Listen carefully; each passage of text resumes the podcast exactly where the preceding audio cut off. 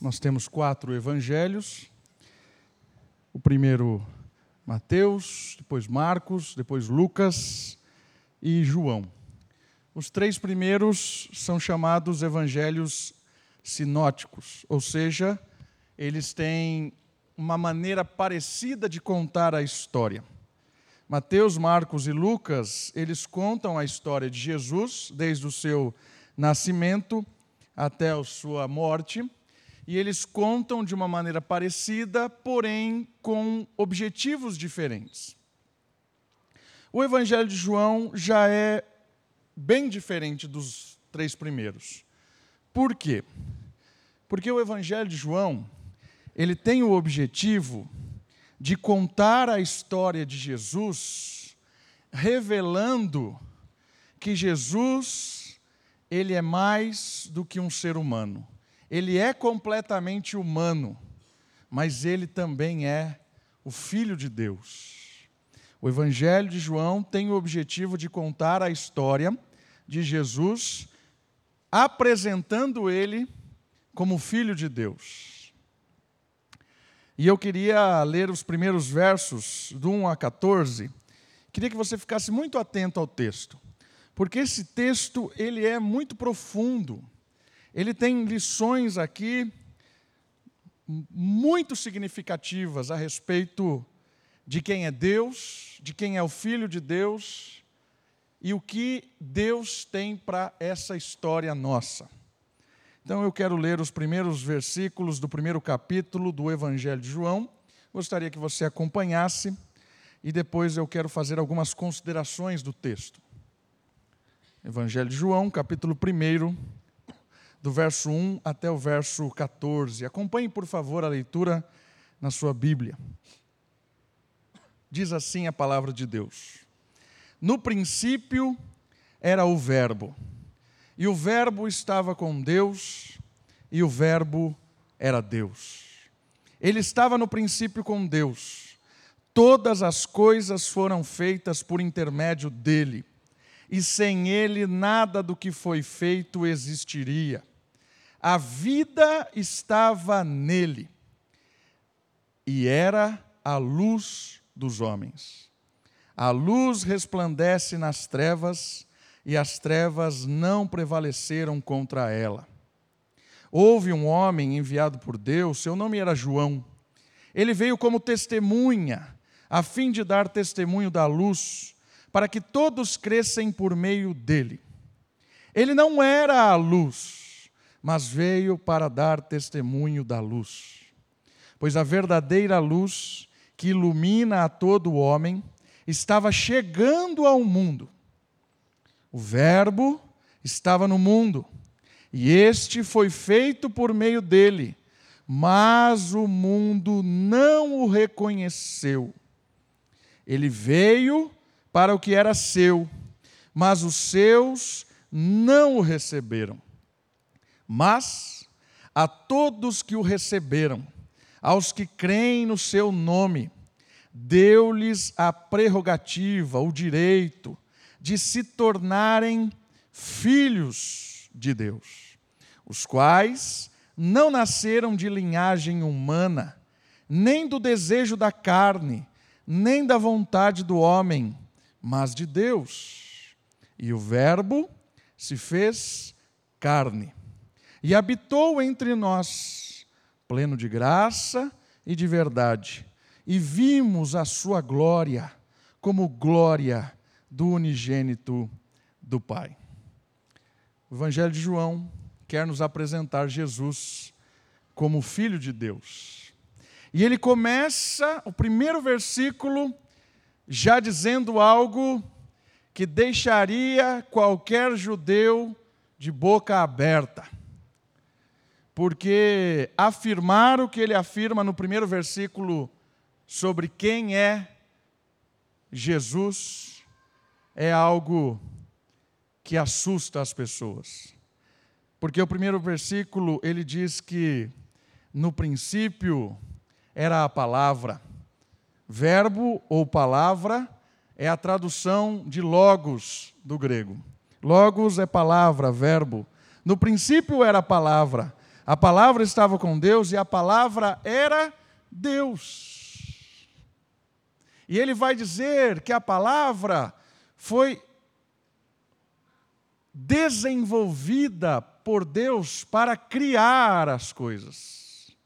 Como assim foi desenvolvida por Deus?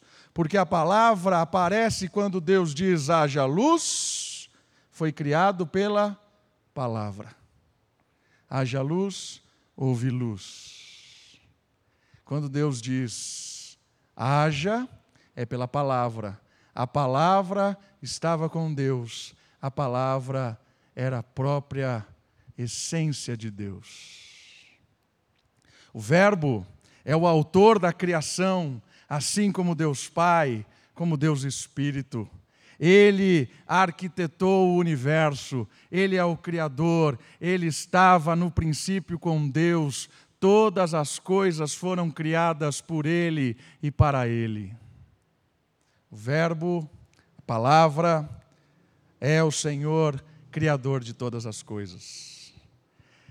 E aí o versículo 3 vai nos dizer algo a respeito, na verdade, o 5 vai nos dizer a respeito da profundeza da criação. Olha só o que o 4 e o 5 diz, e eu quero pegar duas palavrinhas aqui destes dois versos.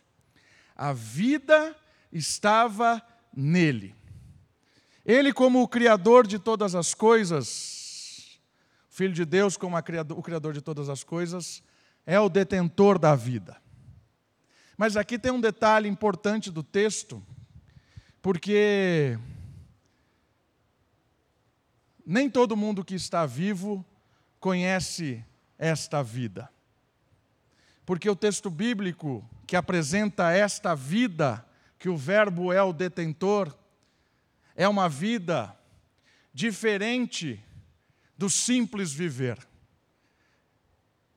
Porque o pecado, quando ele entra no mundo, ele causa algo na humanidade que faz separação em absoluto do Criador com a criatura. O pecado, ele mata. E mata, em primeiro lugar, ele mata o ser humano no seu estado de espiritualidade. Quando o pecado entra na humanidade, ele causa uma cegueira no ser humano.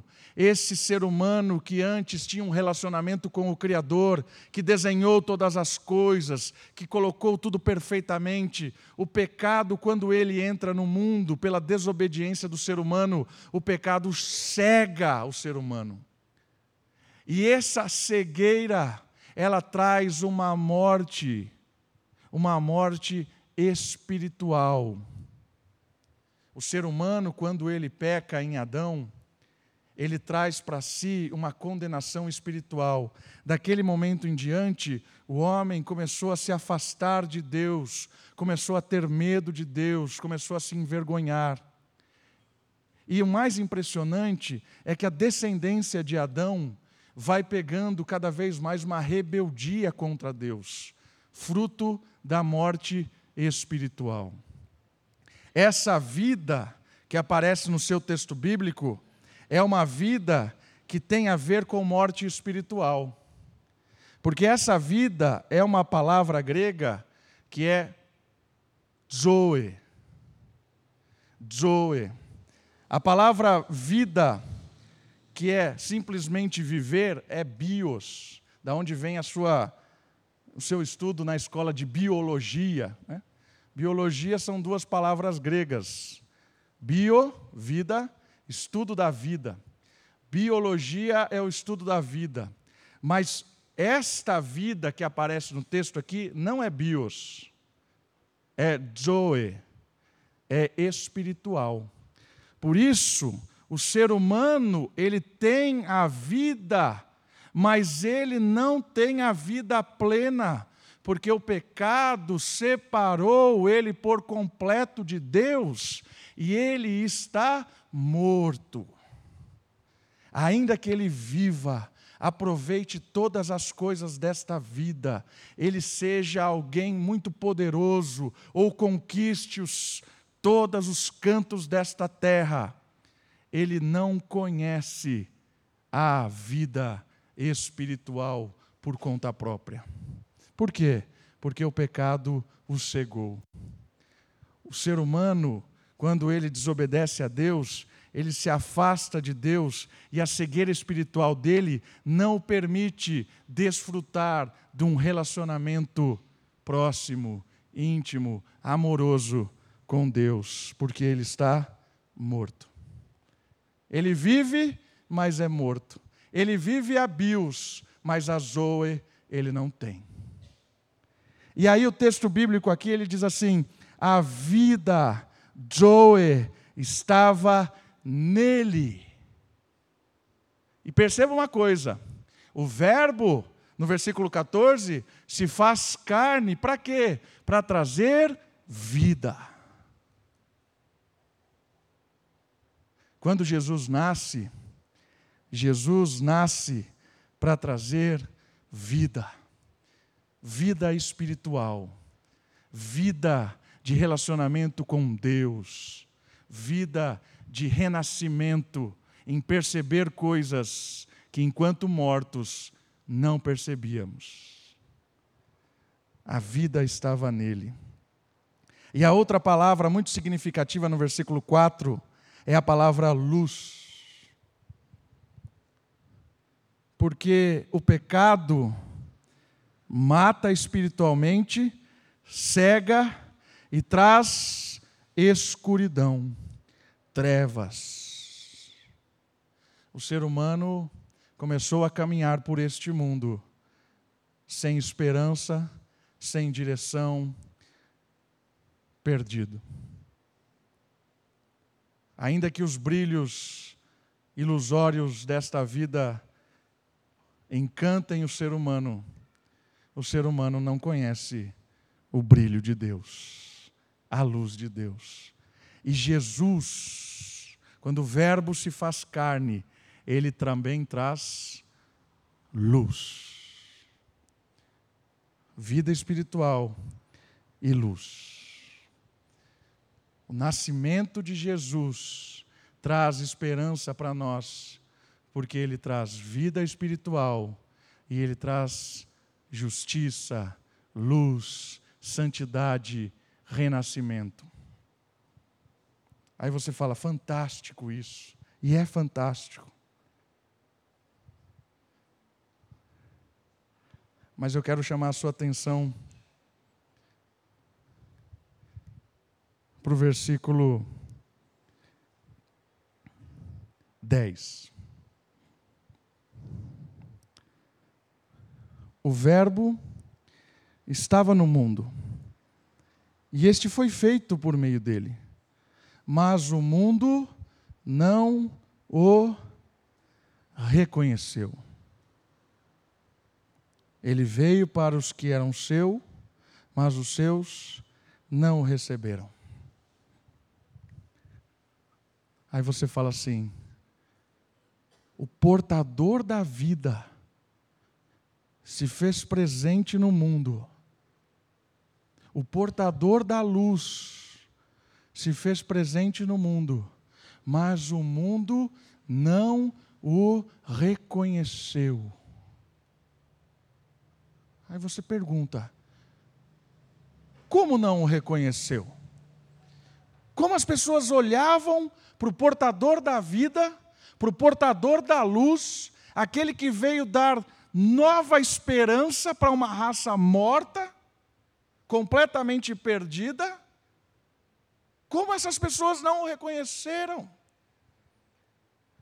Com certeza, se eu estivesse na época lá em que Jesus viveu, eu olharia para ele, eu estaria com ele, eu reconheceria de pronto a luz do mundo, o detentor da vida.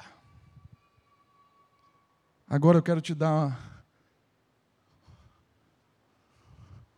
uma referência para você pensar. Será que nós estamos reconhecendo a Jesus? Ou será que nós estamos iludidos com o mundo?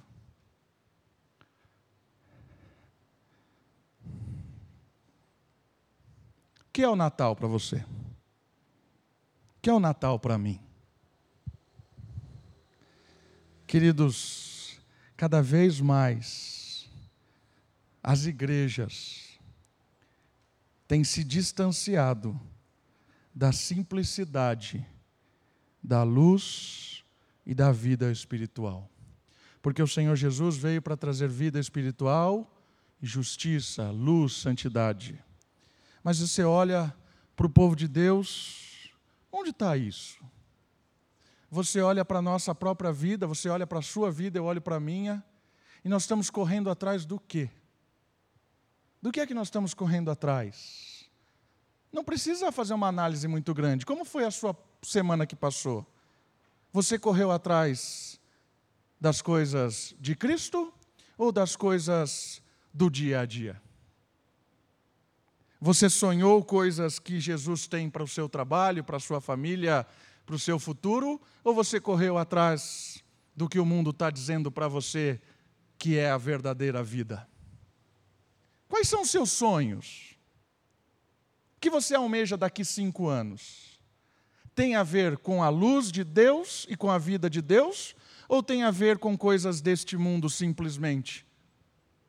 Colocar o filho numa faculdade, criar um neto, criar um filho, entrar numa faculdade, ter uma namorada, casar. Quais são os seus sonhos daqui cinco anos? Meus irmãos, esse versículo é para mim e para você. A luz do mundo está aqui, mas este não reconhece.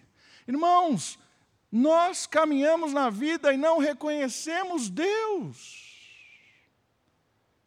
Reconheço sim, pastor. Olhe para a sua vida, olhe para as suas prioridades, olhe para quanto você tem gastado o seu dinheiro, onde você tem investido o seu tempo, e aí você vai responder a pergunta para você, não para mim. Você reconheceu Jesus? Ou você está correndo atrás do mundo? Queridos, o problema é que até as igrejas estão iludidas com o mundo. Cada vez mais você ouve mensagens de bem-estar, para que você se sinta bem, caminhe tranquilo, tenha um ambiente gostoso, olha que legal, você se sente em paz, em amor, abraça as pessoas, chora. Mas amanhã você vive a vida que você quiser. Domingo que vem você volta aqui, tem uma experiência agradável novamente, abraça as pessoas, chora, diz umas palavras bonitas. Amanhã você vive como você quiser. Sabe o que é isso?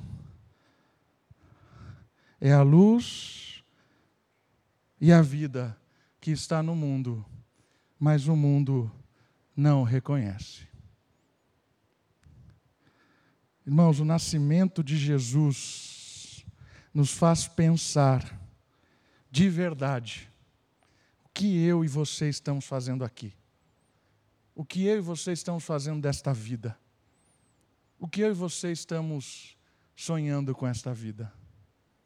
Será que eu e você estamos reconhecendo Cristo no nosso trabalho, nos nossos filhos, nos nossos sonhos, nos nossos desejos. Nós queremos que a vida de Deus reine na nossa casa, a vida espiritual, a luz da santidade, da justiça, ela reine no nosso trabalho, no nosso, no nosso lazer. A gente quer realmente isso? Ou a gente está iludido com as coisas do mundo, não reconheço Cristo em nada? É você, sou eu que tenho que responder isso. E o Natal, irmãos, o Natal é uma data que vem para nos lembrar sobre isso, sobre a vida e a luz. E o quanto nós estamos desejando a vida ou a morte, a luz ou as trevas, ou às vezes aquilo que Tiago diz na sua carta, o auto-engano. O que é o auto-engano? O auto-engano é ter experiências com Jesus agradáveis, mas não o reconhece. O auto-engano é viver uma religiosidade apenas de sentimento, mas não de compromisso, não de intimidade. O auto-engano faz com que pessoas caminhem por décadas numa igreja, caminhem por décadas ouvindo mensagens, cantando, e nunca teve um encontro com a luz e com a vida. O Natal nos lembra que Cristo veio para nos dar perdão de pecados, nova vida e uma nova maneira de viver, de experimentar, de desfrutar, de caminhar. A pergunta é: você quer isso? Você quer isso?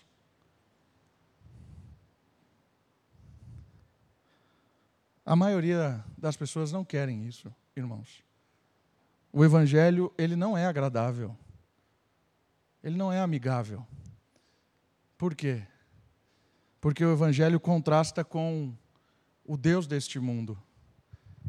Porque Mateus fala que existem as divindades deste mundo, e uma delas se chama Mamon, poder, dinheiro.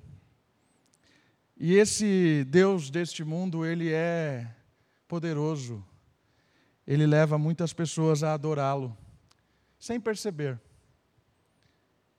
Quando a gente percebe, a gente já perdeu a vida inteira correndo atrás dele e se enganando, indo na igreja, cantando músicas de um tal de Jesus, simplesmente porque eu acho que isso é bonitinho e tal.